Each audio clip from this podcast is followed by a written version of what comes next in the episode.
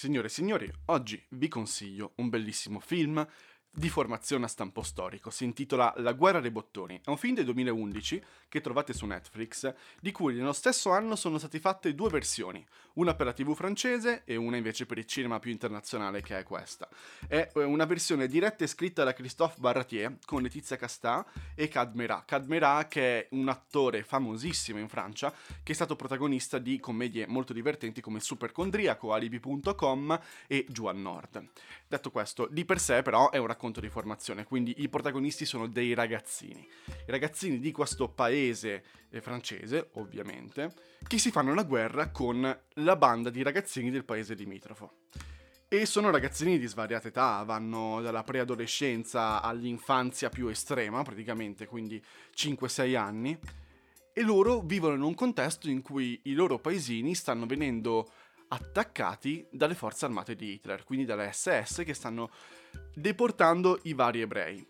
Quindi nel nostro paesino principale, nel nostro gruppetto di piccoli eroi, a un certo punto arriva una ragazzina, non sono tante le ragazze all'interno del paese, o quantomeno non vengono raccontate tanto bene quanto questa. E questa ragazzina fa breccia nel cuore del capo della banda, che è, è, il bulletto in poche parole, che si deve far vedere che è uno duro, anche perché è una situazione familiare abbastanza disagiata, che però viene raccontata bene in un secondo momento, di cui non farò spoiler.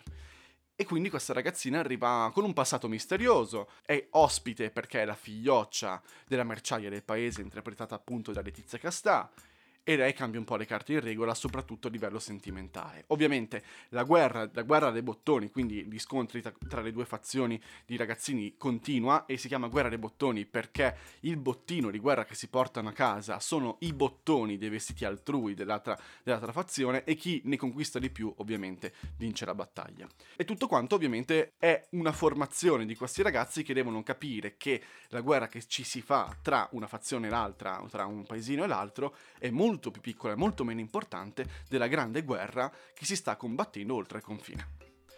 È una storia dedicata, leggera, molto di crescita, che però tratta di temi pesantissimi e fa riflettere tanto perché il punto di vista della nostra storia è appunto il punto di vista di una banda di persone piccole per capire quello che sta succedendo nel mondo.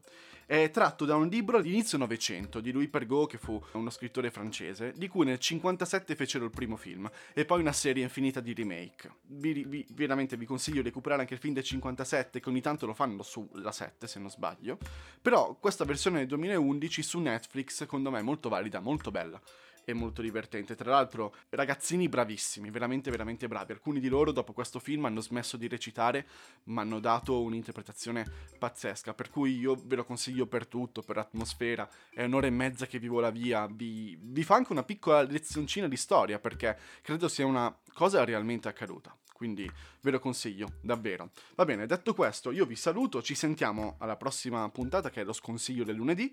Ci sentiamo anche su Instagram a chiocciola Notflix Vocale per altre novità del mondo dell'on demand e nulla, fate bravi e buona visione.